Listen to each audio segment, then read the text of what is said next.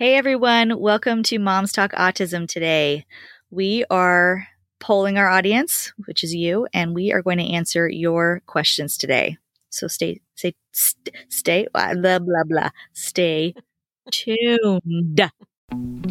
When you become a mom, you never imagine your child getting an autism diagnosis. It feels like your dreams have shattered, like a framed photograph falling off your mantle exploding into a thousand pieces.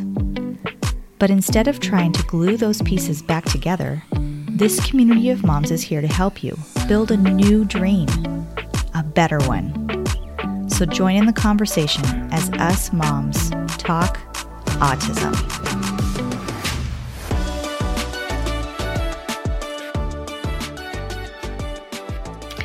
All right, we're going to do some grab bag today and we are excited to talk to you about your questions, your burning questions you've been dying to ask us, right? so, first on the docket today is how do you do we have any tips on how to work with um, feeding our children like s- sensory wise specifically sensory wise wise are there certain things that you could do with um, you know, if you're struggling with trying to get your kid to eat certain things or a variety of things, maybe not even mm-hmm. necessarily healthy things. What does what does Jean say? Anything that's not beige. yeah, to eat anything that's not beige, it is a it's huge a win. challenge. It's a win. yes, it is a win when it's when it has some slight hint, hint of color. Oh gosh, that's funny. Uh, so you want the okay? So why even though we are currently not successful in the eating arena there was a time that we were progressing in that manner and there were things we were doing that were very very helpful um, and and were very effective. Um, so there was a program called sos which is a it is a database or a data you know data backed um, feeding program that really is aimed around your child's sensory style. And it was being carried out by our speech and occupational therapy team. And they were a team, they worked together cohesively um, to work this program. And we were seeing a lot of benefits from it. And it was also very respectful. And I would say the, mo- the most important thing, a feature about it, it was, it was very mindful about his own personal autonomy.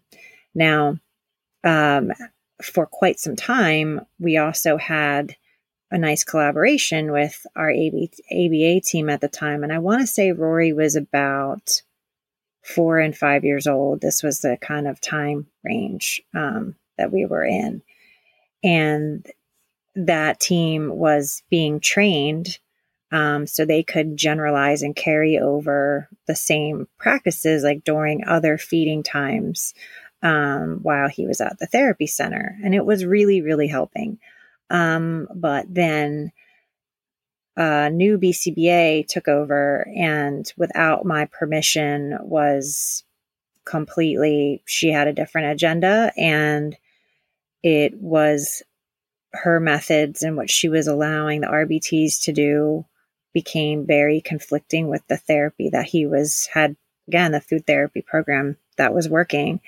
Um, and um, then he went completely backwards. And he went so backwards that he actually stopped eating for a while. And then we got another new bcba and she started another new prog- protocol with him that was called my way uh, the layman's term, but the medical term is ISCA. Um, it's double I S C A, and it's a program. It's a it's a basically a self advocacy program, but allows to build trust and really does respect the child's autonomy. Um, and then after that, we tried doing um, ate the plate. Um, and there's a, there is an Instagram page for this, and it's at the number eight, the plate. Um, it's a program, feeding program for any child. Like it's really great. I think for toddlers, we were doing it with McKenna. Um, I don't know if it was the age. I don't know if it was also that so much harm had been done in the past feeding program that he was in um, that it just wasn't working. Um, we weren't finding it to be effective. And so, you know, we constantly are back. The only crutch and the only thing that we still manage to do or, or have in our tool belt to fall into to if we want to try to get anything into him or get him to try anything new is that progression of you know touch kiss mm-hmm. lick chew swallow that whole thing and um the team at school is trying that to get gains and getting him to even eat foods that he used to usually eat um, so right now, I mean, he's basically surviving off milkshakes and a variety of other beige mm. foods. And so my kid is still alive. So still- if you feel like you're failing, and he gets supplementation, and I haven't given up hope. And in fact, the irony is, is that he has uh, upcoming his annual IEP meeting coming up, and I'd already gently uh, nodded to the fact that I want to be, get creative about what what can we do to again to get back to increasing his feeding repertoire. You know, I know that again, your IEPs is a reminder that your IEPs are not just about educational goals; it's about the holistical well being um, and livelihood of the child. Um, and for them to be a full functioning adult once they leave the educational um, system. And so, obviously, fee- food. it's a basic need here. Um, and so you can definitely make the case for that. And I know they very much care about that. It's um, so, I mean, it, I mean, and I know we've done other things too. I can just, I can just as far as program wise, those are the two main ones that I can spec out that Okay, know. can you say them again, Jean? Because I'm going to try to put them in the show notes. So there's the eight, the plate with the number 8 mm-hmm. and then mm-hmm. what was the other one? Uh, SOS. SOS. Is it like mm-hmm. SOS food therapy or just SOS or? Hold on, let me let me. Um, we can look it up. It's, it is, is that a, what I think? That's what they did with. Um, I don't. I can't remember what it was called, but that's what they did. Same thing in speech and occupational therapy outside of school with Jack. With Jack, um, yeah, yeah. It would be like the last fifteen minutes of his of his uh, therapy. We would bring in, you know, um, whatever it was, like three things that he would eat, and then two things that he wouldn't eat. Yeah. Um, and and it would be the same kind of concept, you know, touch it. Now touch it to your mouth. Now touch it to your tongue. Now take a bite and spit it out on the, you know, all done plate um, and and then and then progressively moving you know forward to it being taking a bite and swallowing um, which we yep. We continued on at home as well but I, mm-hmm. now we're in a spot with jack you know where um uh he's nine you know so he does understand I guess to a degree, you know, that that it's important to try these different things and that he, you know, he may not know if he likes them um, because he, Jack was so rigid that even if it was something that was a fun, sweet treat, like he knew it was, you know, he he would not if he didn't know, he would nope, I'm not trying that. You know, like if it was a piece of chocolate.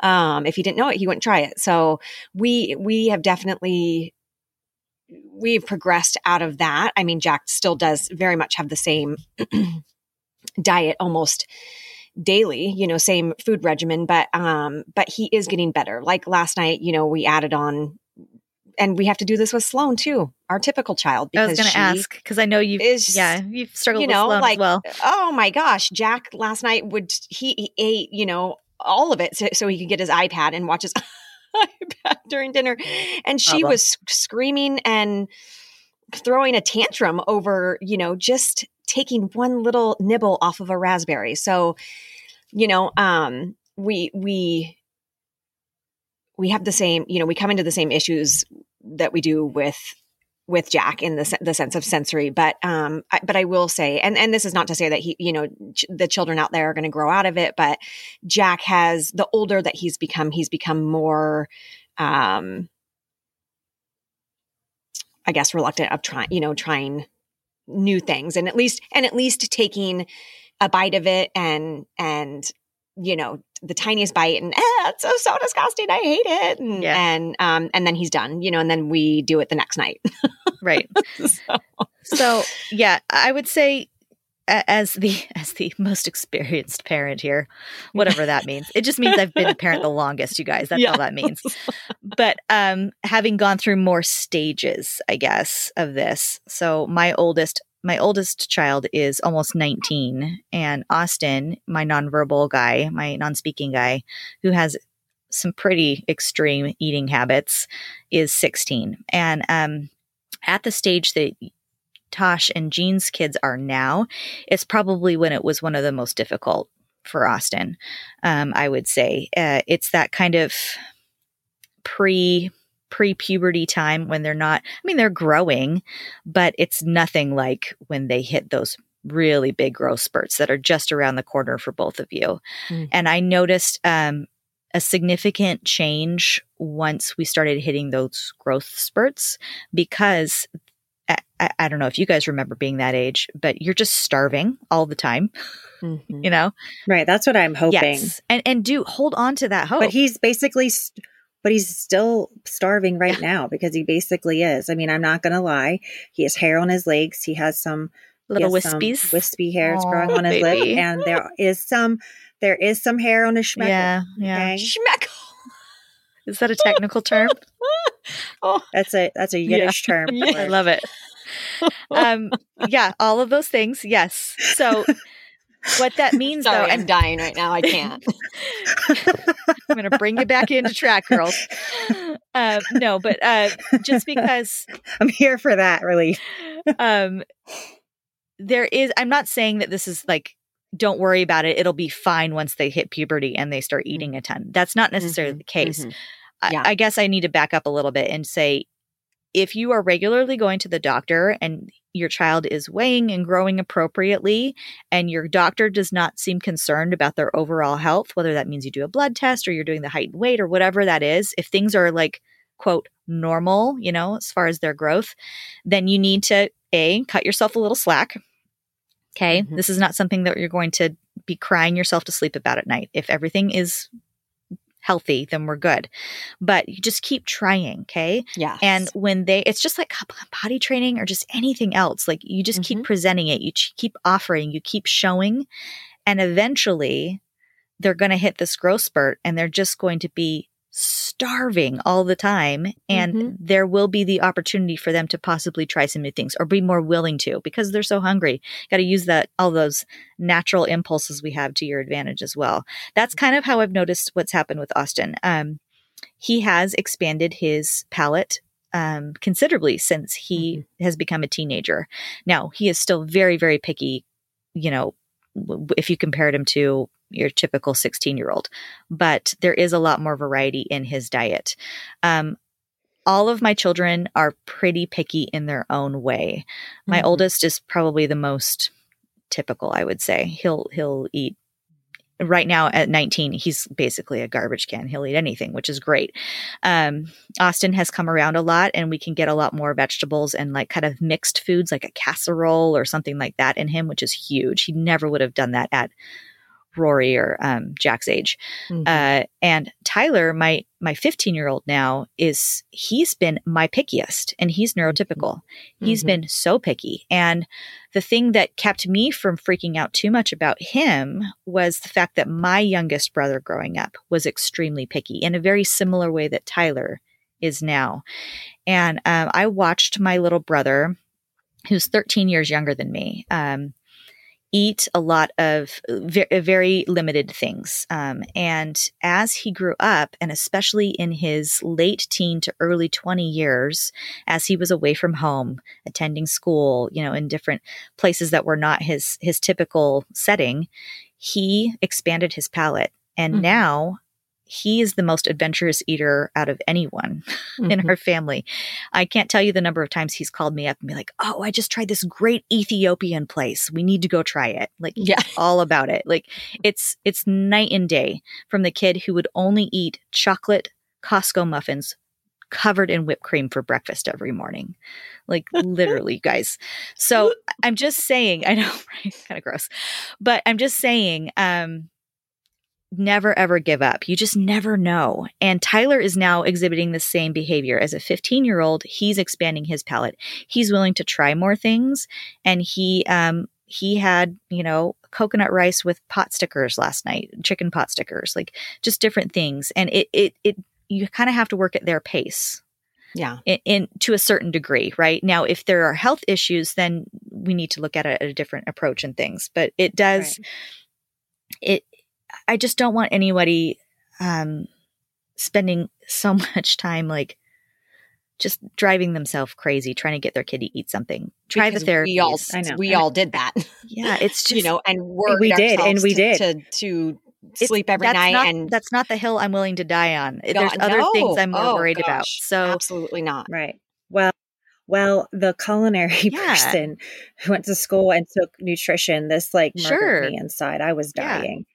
And I would say, and I was panicked. I, I was panicked because I had a deep belief that, you know, food is medicine. And I then also had these ideas of like, you know, I was going to feed my kid kids like French kids, you know. Um, Don't we all? They were going to eat everything under the sun. I mean, my my daughter was. I could take her to the farmers market, and she's like eating every obscure thing under the sun. And now she's a little bit more reluctant again, but she still is my good eater. I can get good substantial yeah. stuff in her even even vegetables and that's now. a really good point that um, is like it goes in phases like phases, every kid it's it, mm-hmm. it's I'm, doing like the wave with my hand like up and down and like it is it, that happens well developmentally it is natural especially at the two year old mark you will see that decrease if your kid had this nice increase in repertoire of foods moving up to two uh it can fall off mm-hmm. a cliff now a typically developing child, it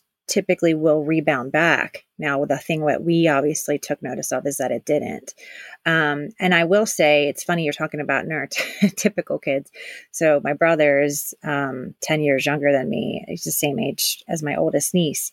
And he was a terrible eater. This kid ate three, four things pizza, chicken nuggets, bacon, and applesauce. Okay. That was his diet until he was about I don't know, 16, I don't know, whatever year I also got married. Then all of a sudden, he ate everything at my rehearsal dinner. And all of a sudden, like that, his entire palate changed. All of a sudden, he would eat foods that he never ate before. And it was just, it was just like yeah. that. And there was no explanation for it. Some of it is, is mind, um, but it is really important, I will say, for our kids because they have such a distinct sensory profile. It's not worth forcing. And I agree. Very, I, I want to give the disclaimer that you will have, there will be, and there are, um, very aggressive food therapies out there that that are also backed by data and you may have therapists that will convince you of them follow your mama gut because i i tell you that I, I didn't even agree to any of them, right? I was, it was kind of coercively getting spun in there without my, what, how do you, um, what is, what is the word? Yeah. Permission? Uh, I went to, there's another word I'm was looking for. Come, uh, what is, what, um, begins with a C. Begins with a C. Begins with a C. Uh, consent. Consent. Boom. Consent. Words that are magic hard, guys. Word, Words are hard. With, without my consent, they are hard. Um, executive functioning might be on the struggle bus just a little bit. Um, but yeah, like, and sometimes you won't know those things, and those can be, you know, I don't, I say these things to just to pay attention, trust your mama gut. If there's anything that ever I can from our, whether not even mistakes, but just things that have happened, this is what we're here for is, you know, cautionary tales mm-hmm. like that. Yeah. Um, you that it's super I think, important. I think the best thing we could say overall, if we're just going to sum it up, would be keep trying. Mm-hmm. look in look in, if you if you're really really concerned and you have that support and availability to do a a, a um, professional therapy of some kind that's food centered, give it a try. If it's not working, listen to that mama gut and and stop. But but just keep trying on your own. And if it's not working, if you're hitting a rut, if you're in that low point of just just you know on that bell curve, right? Don't freak out. Just mm-hmm. see if it passes. Keep checking to make sure that their overall health is is good, and then and then just wait. And it's just like potty training or anything else. One day they'll wake up like that's the way Tyler was. I'll never forget. I tried for six months to get that kid to go potty. And then one day he just woke up and he's just like, I think I'll use the potty today. And that was it. He potty trained himself. And I'm end not of saying story. end of story. That was it. But that's how it is sometimes, right? And I'm Right. not talking that's going to like perfect, like he never had an accident again in his life. He never regressed eating food or whatever. But there's those little jumps, right? Yeah. And it will happen in one form or another. It will change. Um, and Just- Yes, just, tip tiptoe lightly along. around around the you know the the people that claim this. Oh, if you if you you know, feed yeah, your child all of these things and and you know then then everything will be perfect. everything if will be perfect sounds- and they'll start doing therapy better and they'll start you know I mean, Yeah. just like be- be leery of that. That was If it sounds too good to be true, it probably is, right? Yeah.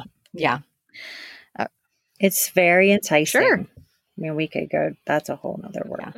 But I, I'm glad that you brought that up because that is a big component of it. All of that, those promises, and then you definitely. It's not even if it's those people luring you. It's also your friends and family that again are very well meaning. They would be like, "Oh, I heard that broccoli cures autism," or you know that kind of that kind of stuff. It you're to get that if you haven't already gotten it. And um, us well seasoned parents, um, we know that is not a Nod thing. and smile. Mhm. Yeah. Um, something else too that probably has really helped us. Last thing is um, just access in general. Um, we do keep our our pantry and other areas of food. Some of them are locked for safety reasons and for overindulgence. Um, uh, that's a that's an issue for Austin, particularly. But I also do allow him with supervision access to the entire pantry. I'm interested to see if he'll grab something.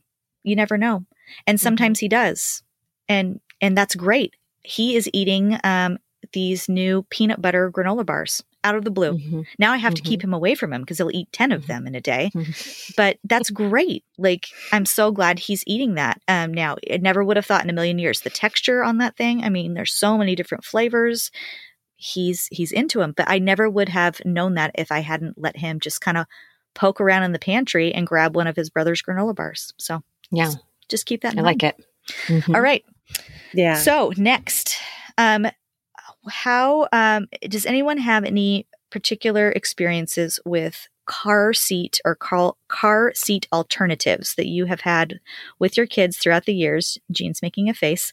Um, she's nodding her head. So we've got some stories here. I, I have a few as well. I don't know. I don't know if I've ever heard about anything for Tosh. Um, no I've never had any issues you've been able to just do the normal car seat thing, thing, right? Mhm. Um, okay, so Jean, why don't you go ahead and tell us a little bit about your car seat journey with Rory, and um, we'll just have a little chitty chat about that. So that period, that year between four and five, and you know, a little after the five year mark, um, he was eloping like crazy, and it was inside of the car, out of the house. Um, he would also, without you knowing, he would turn the child locks off. Um, I didn't know he was doing that. Uh, so there was this apparatus that I did order.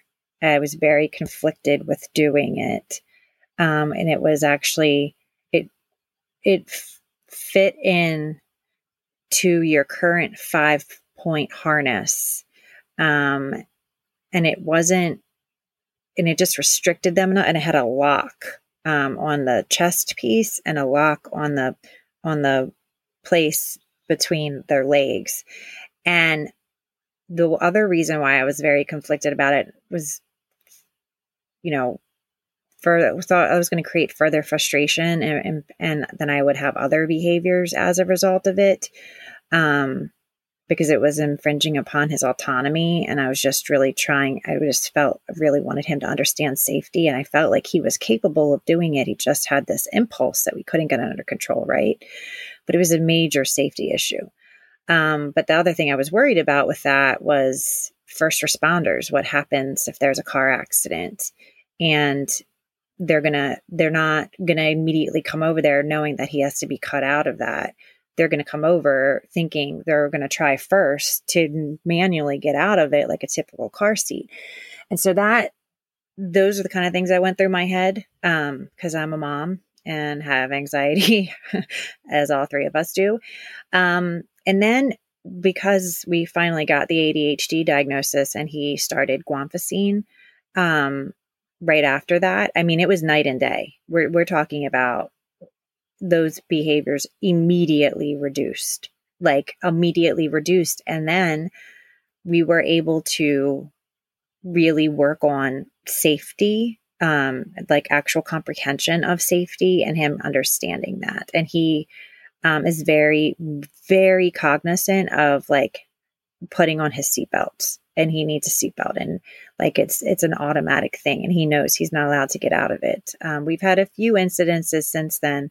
but like literally i could count on one hand over the span of the last five years since you know he started being treated. The other thing that we tried to do um, why with that was that was that block that you can put on um, so he couldn't push the button to unlock the seatbelt. So he once he was outside of the five point harness and just in a booster with a back, he then was you know he knew how to get out of the seatbelt, and it was I needed to. Um, and that and that really wasn't working. He figured his way out of that. He, of course, he did. Course he, he did. found toys to stick in between. He's not stupid. Um, and so, but honestly, it's been more of a managing for him. Again, this is for him. This is not all kids. Um, was managing his impulses and learning what that is, and obviously having the medication piece be a major tool in that. That is really that has really helped with that. Um, so that I'm happy to say. But I know many families that it's it's beyond it's not it's beyond just being able to have medication as a mitigation it's literally a they're constantly having to reevaluate. And there's even ones where the kids like talk about the not eating piece. Their kids and there are some kids and again they have other co- comorbid comorbidities comorbidities comorbidities comor- words are words hard. are hard today. Um and they can't even it's hard for them to find a seat that fits their child yeah. because of their size. And so we i know there are unique situations like that as well. And um sometimes I, I think some of those families have had things specially designed for their kids. And again we all know you know and i think like just like with you know the strollers i think there's there's medical car mm-hmm. seats yes. that you can you can order um and i know those are one extra steps extra you know extra labor for for you mentally and emotionally and possibly yes. funds um and these are challenges and nobody plan plans on them and so i you know want our audience to feel seen and heard even though that i we didn't have to go to that right. level per se. Yeah.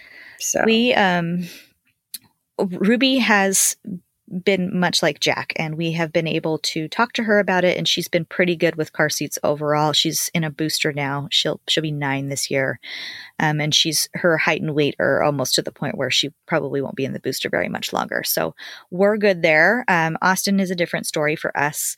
Um, when we were doing five point harness stuff and the full, you know, car seats as a toddler and things, we never really had any issues. He could never quite figure out how to get out of them. We were lucky that way.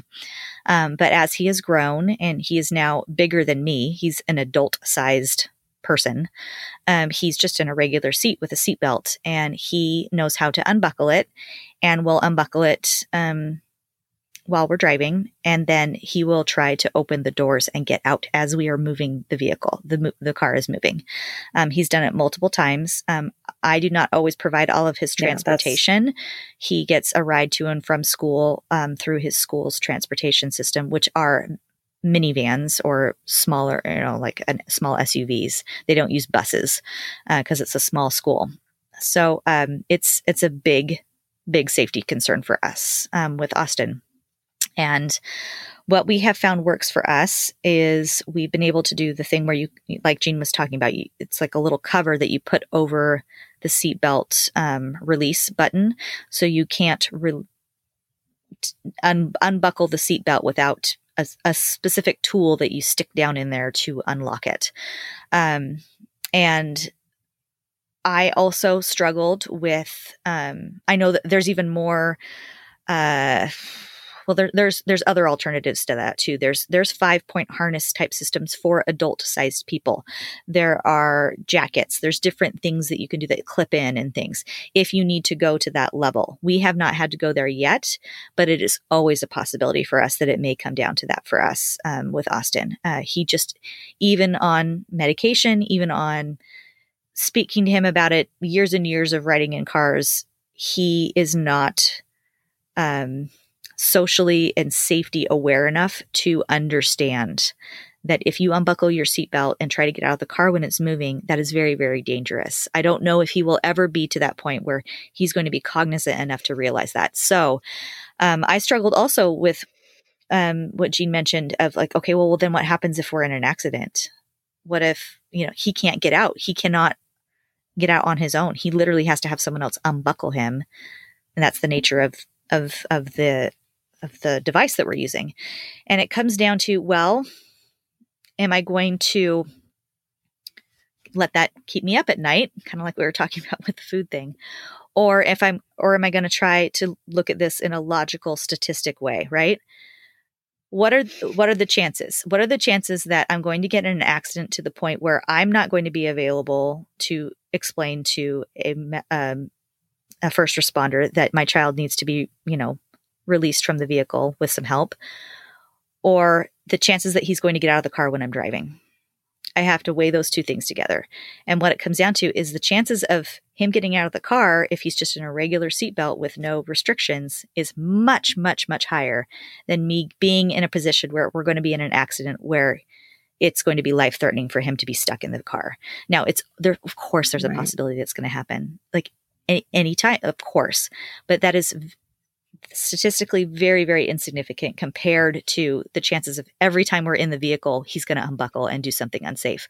Or even not even try to get out of the car, but climb up to the front seat and grab the steering wheel or play with the gear shift. Like all of those things have happened, you guys. so um, I am willing to put him in the car and buckle him in to keep everyone safe and and that is that's where i land right now it still comes up every once in a while. It still like creeps in the back of my mind. What's going to happen if we, you know, we're in an accident? But, but the alternatives are far more scarier and I have actually lived them. And so I'm willing to do that right now. We're always um, evaluating and checking and um, seeing if maybe do we still need to do this like it's not like once we've done it this way with the car seat that that's it like you you can't ever like change or go back or you know adjust things because it, it, it can change.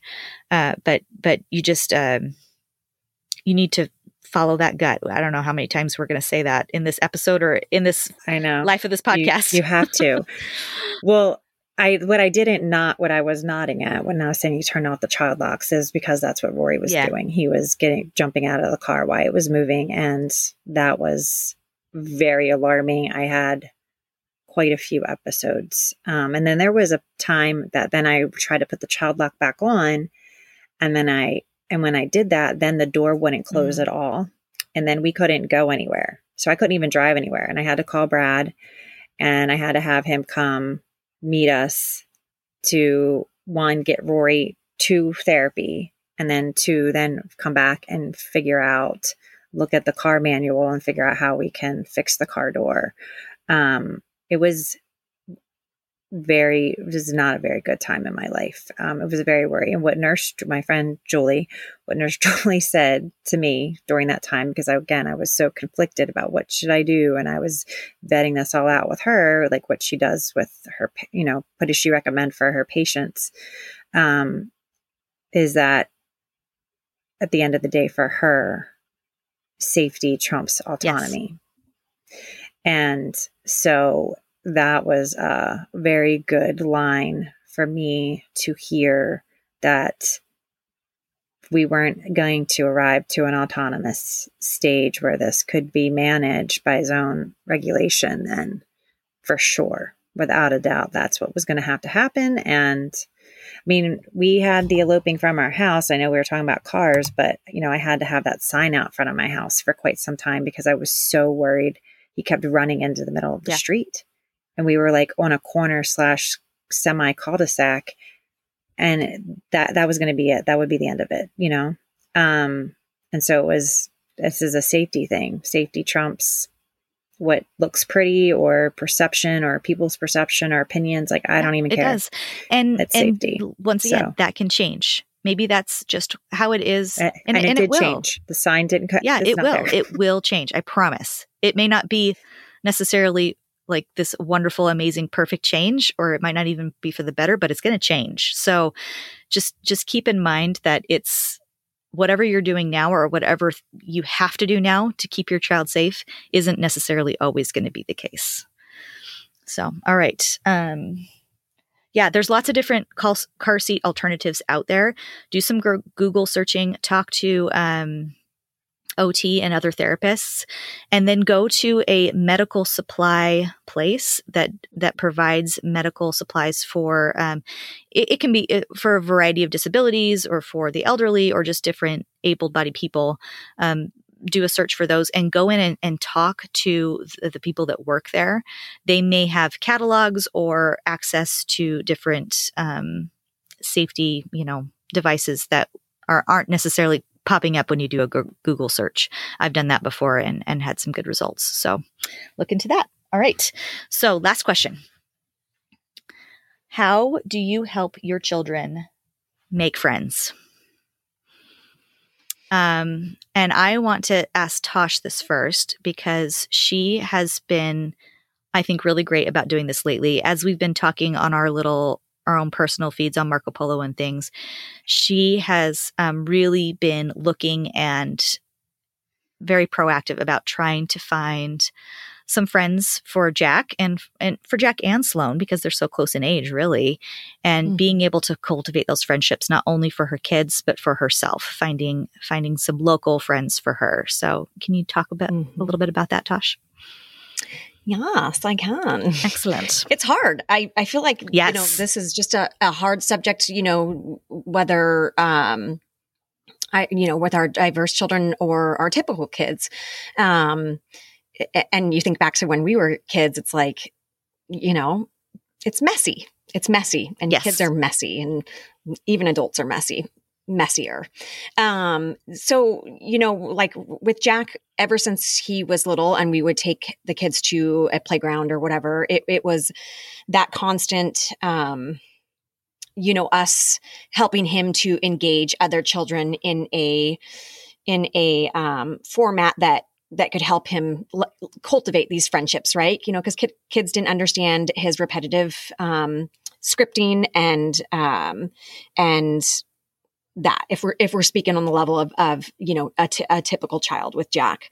Um, you know, as Jack has gotten older, though, he's he his pragmatic conversation has has become larger, um, and you know his ability to you know talk to people or or other kids and make friends has has been easier, but there's still that struggle. There's still that breakdown. Um, and so, you know, I think just like for us, it's, it's, getting him involved in a lot of different things. You know, we got him um, involved in the soccer, which was with other, you know, um, kiddos with disabilities, whether it be um, physical or, you know, mental. Um, but having him in uh, wrestling was a huge thing. And that was, um, you know, we made lots of friendships there with other, I would say only typical. There was only typical kids in the wrestling. Um, but I've, I've also gotten pretty involved at the school with his teachers, um, his sped teacher and also his gen ed teacher in just ways to figure out how to um, teach the kiddos, the typical kids about, um, you know, those invisible disabilities um, and what it looks like and, and, you know, more than just kindness, you know, like, um, I guess I can say like when we were growing up and, and, you know, we didn't know anything about autism and kids would be talking to themselves or whatever. We just thought they were weird. Um, but really trying to explain to kids, you know, what what this looks like, what their what it looks like for their you know classmates, why they might do this, or you know, and try to um, pull it together with um, you know similarities to to them to themselves, you know, to a typical child.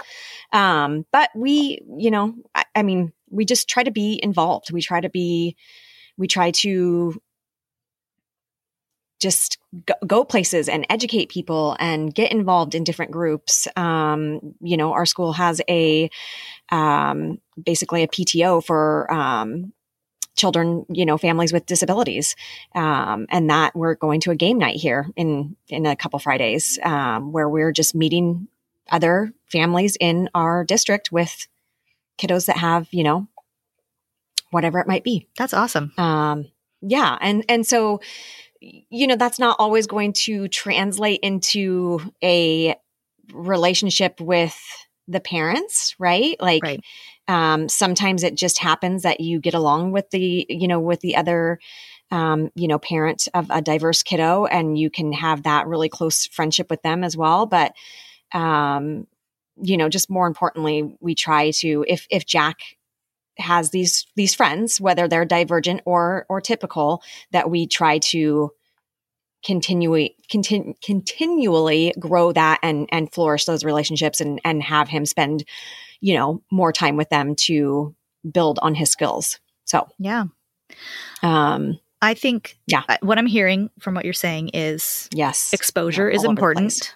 Exposure is huge, right? Whatever level that is, like you're getting involved in special needs things, in typical things, inside mm-hmm. school, outside school, mm-hmm. church. I mean, what in your neighborhood, all of all of it, all the areas, right? So you're giving mm-hmm. yourself multiple opportunities to succeed and to have exposure for Jack, yes. not only for Jack, but for the rest of the world. Sloan as well. Yeah, yeah, yeah. And Sloan oh, yeah, too. Yeah. And Sloan, yes. But everyone else around them, right? And then mm-hmm. and then mm-hmm. on top of that exposure is then you have to evaluate. I know this is a lot on us guys. It is. It's just this is the life we live and we have to be hyper aware and really look at all the, these different alternatives.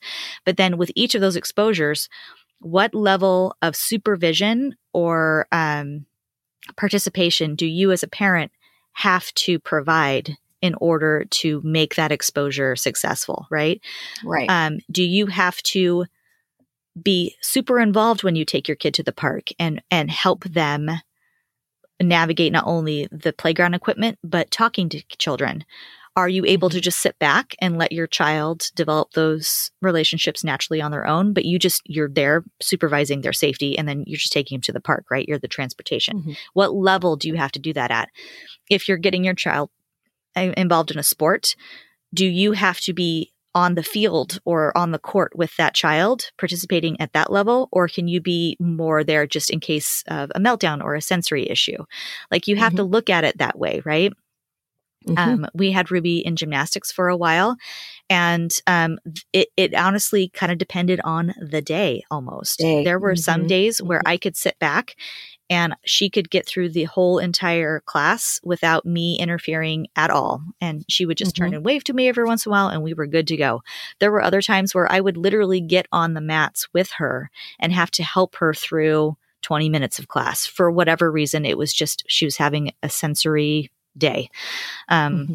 And, and that's something that you have to evaluate, right? When you have kids over to play, do you have to um, or or your child goes over to another friend's house to play do you have do they need parental supervision and more more help hands-on help or are you able to just drop them off you know and those are all just different levels and once again it can change but um, that's something to think about and to evaluate with each interaction you're having but you're not going to get that exposure you're not going to get those chances for friendship unless you Unless you try seek it. and you go Mhm. out and you yeah you, you like find w- like we've always with um you know every new school year uh with the sped class if it's if there's new kids that have come in or whatever we've always requested a phone tree of course if the other parents Yes. are comfortable with that because that's our opportunity that's our opportunity to be right there you know to have those kids that your your kiddo is in class with every single day that they're learning alongside them with whatever their you know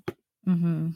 disability is or whatever um and and that they they already have a built-in buddy right there you know Yeah. so um that that's that's like your easiest opportunity I think another Uh, really easy opportunity is a birthday party or like just even a park Yes. day. It doesn't necessarily have to be a birthday, but you have to be the one to maybe instigate that and pull that together. And I know that's not comfortable for everyone. It's not your thing. It's not my thing. I'll tell you that right now, but but I make myself do it. And we invite neurotypical and neurodiverse children Mhm. Um, it's Mhm. not necessarily that Ruby's going to play with everybody or that Austin's going to play with everyone and it's going to be this magical, wonderful thing and he's going to find his best friend.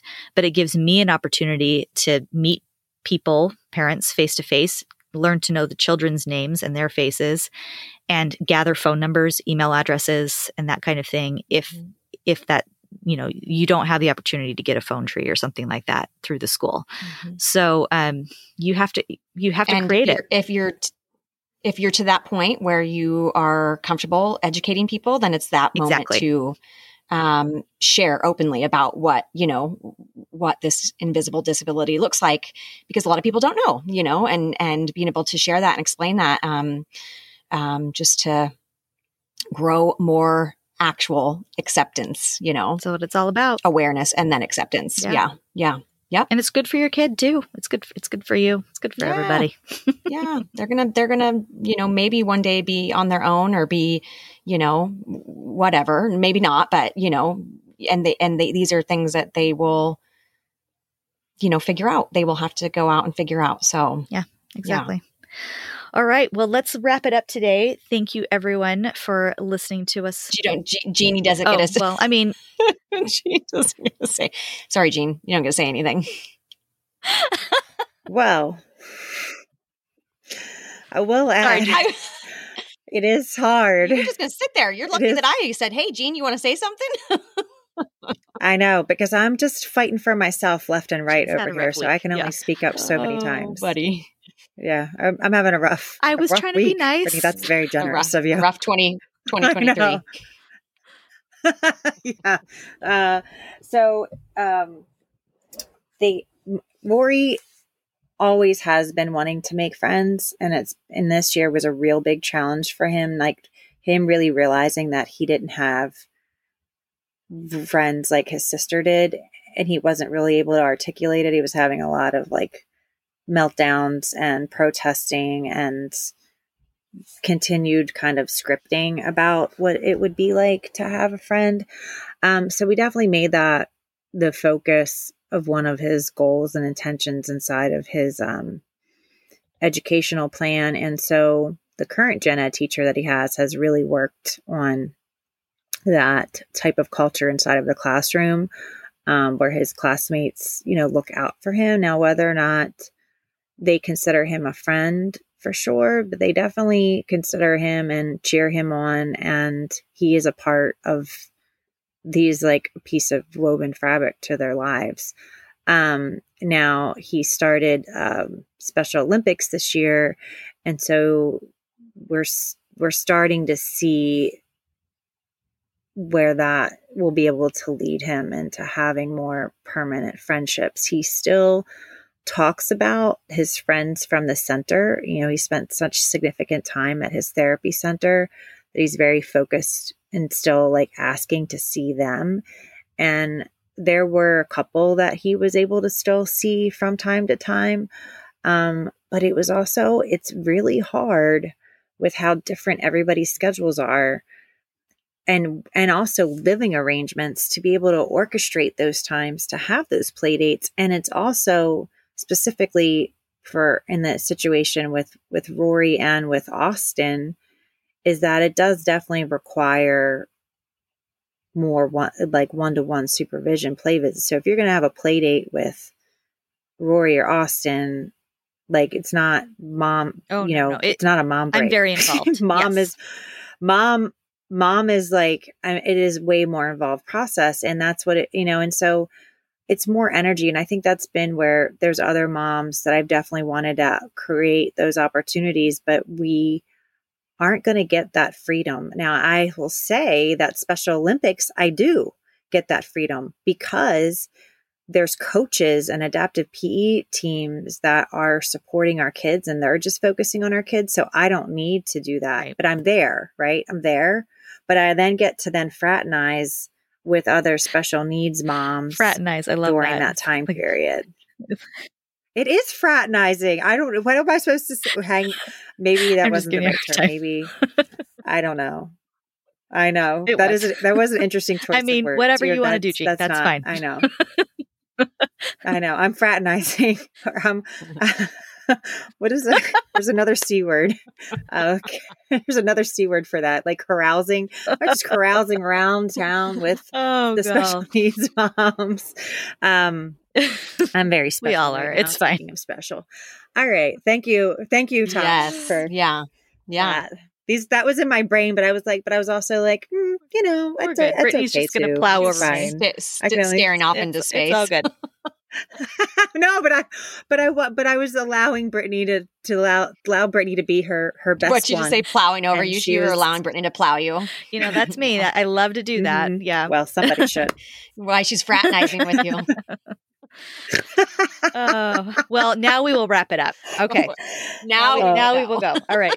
Ready, wrap set, go. All right. So Bye. thank you, everyone. Thank you for being here. Thank you for your questions. We uh, will continue to ask for more questions. And if if for whatever reason you don't see the opportunity for a grab bag, um, you know, sometimes we'll put that up on Instagram or whatever so people can mm. submit questions. You can just do that on your own. If something comes to you on a random Tuesday, just send us a little DM or an email and uh, we will quit making fun of me. and we will um, uh, we'll we'll definitely add it to our list. We have a, an ongoing list that's constantly changing, and we want to answer your questions. So uh, our email is hello at Moms Talk Autism, and our Instagram is at Moms Talk Autism. And just because Tosh is giving me all sorts of weird looks and being so Listen, rude, she gets to do. I am not with it. I am still in Hawaii. Fine, okay, fine. Use that as your excuse whatever. I'm gonna still be. I, I mean, don't we all want to be there, right? Mm-hmm. What is your peak of the week, Tosh? What has brought you some joy other than Hawaii? Mm. she's still she's yeah. still in Hawaii. No.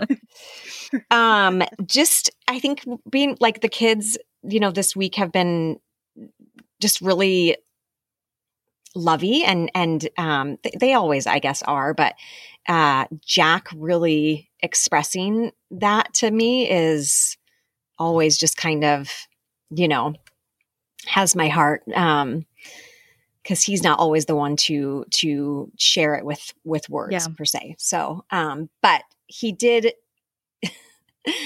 if anybody's ever wondering if their children are picking up on these things or whatever, um, last night him and Sloan were playing while Tyler and I were making dinner and they were going from like the dining room in through the kitchen into the living room and um, Jack was talking about um, uh, being Moses and going to keep going. Uh, he got Oh, I mean, he just got like all, you know, into the whole, uh, or Moses. What did I just say? Moses. Moses supposes his toes are roses. That's why. Go ahead. yes, that's probably why. No, no, no. About being um John and going into like Bethlehem and all of that and just Oh, I didn't know if we Yeah, were yeah, going I to was be waiting parting for- the Red Sea or talking to the I know. burning Yes. bush No. Yes. or freeing the slaves from So, Egypt. I didn't know I- where I we were just, you know, going and with we that. and we talk we do we talk about you know Bible stories, but it's not it's not like Yeah. often. You know what I mean? Like I can't even remember the last time. But he, it's It's in there. You know, it's in there. It's in there, and they are. If, if he likes Moses, he'll really like Passover So- dinner. You should definitely take him to one. So we are, I mean, you know, so whether that is your religion or education or whatever it is, you know, they they are hearing it. They may not be reciting it back to you or doing it perfectly in this perfect little box, but Yeah. they're picking up They on things, you know. Um, and that just had my heart, you know. I'm like, okay, he loves himself some That's great. Jesus. My job is You done. did, you did it. I did it. All right, Gene. Dig deep, Gene. What's your peak of the week? I don't. You don't have to dig I'm joking. I don't. There has There's been. been. lots of good things. Um, Rory, there there really has been. I they they they just had this reflection this morning of I'm very doesn't. That's the best part about you know still doing lots of good like good work that aligns with with with my moral imperative for our our Yeah. our kids um our and our disabled kids and uh and disabled adults alike but um the uh roy started track um this week uh with special olympics and that started and i actually think that's going to be like his best one yet and uh it's at, like the highest level participation out of all of special olympics so far that i've seen and um it's been really impressive. So this was just really cute thing. So one of these kids um, is uh, mainly blind. Um, he has other medical disabilities as well. And so, and he was, this kid killed it in bowling. He was on Rory's bowling team.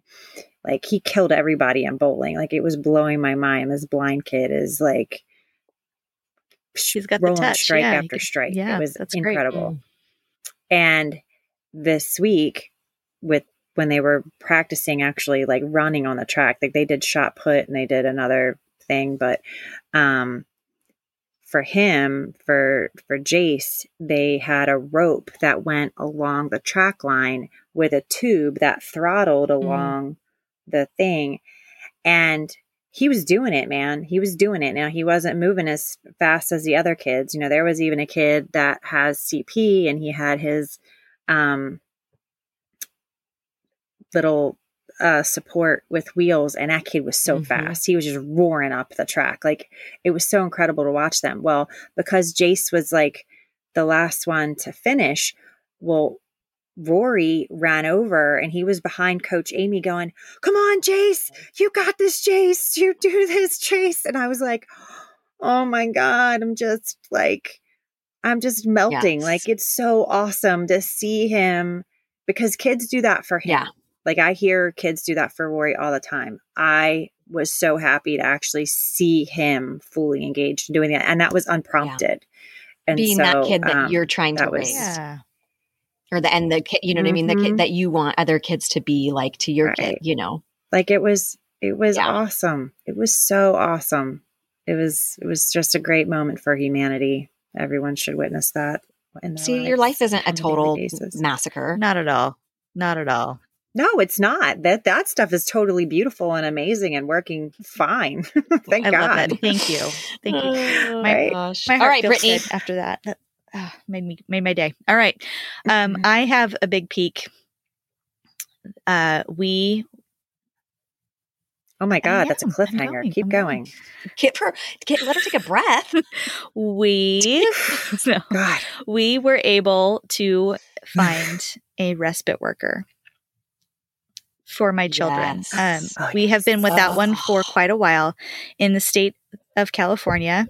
We have um, hours that are assigned to our kids. You have to qualify for it, um, and my children do qualify. And you can have uh, the state or your county help pay for a respite worker, a qualified and trained respite worker, to come into your home and help with your kids.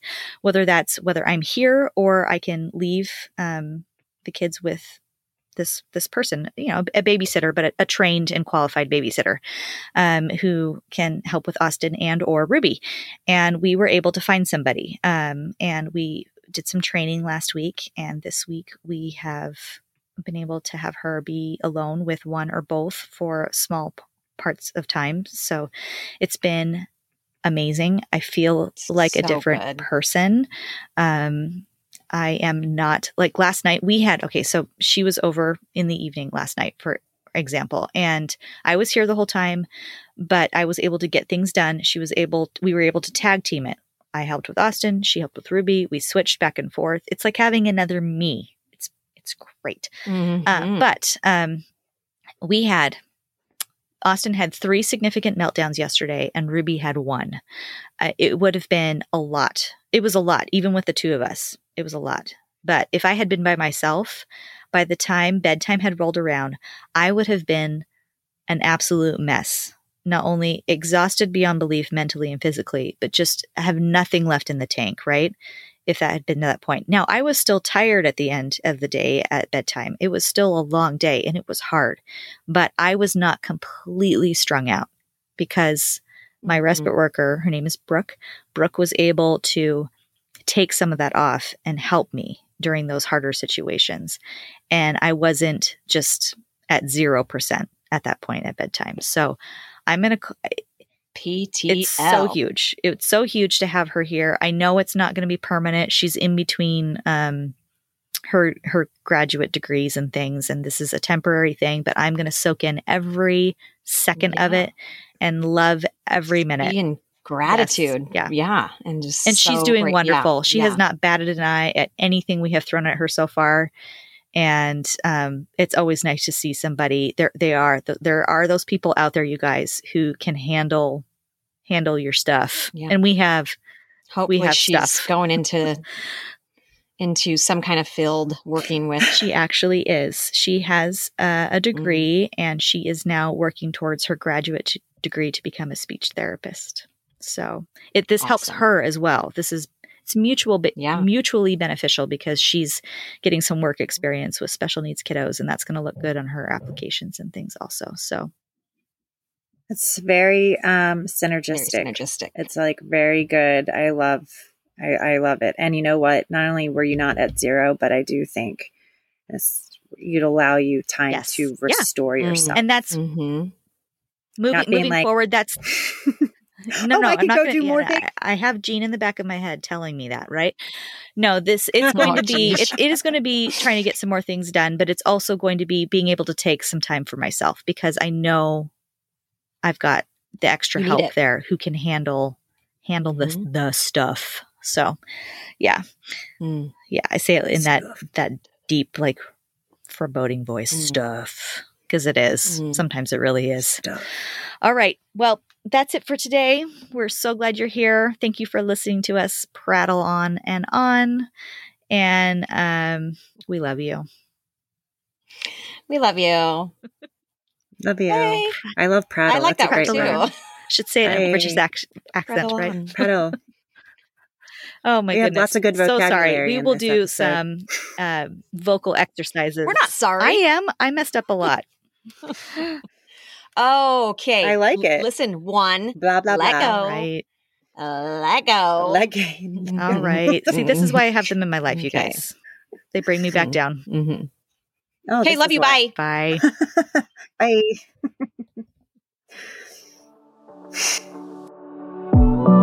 Bye.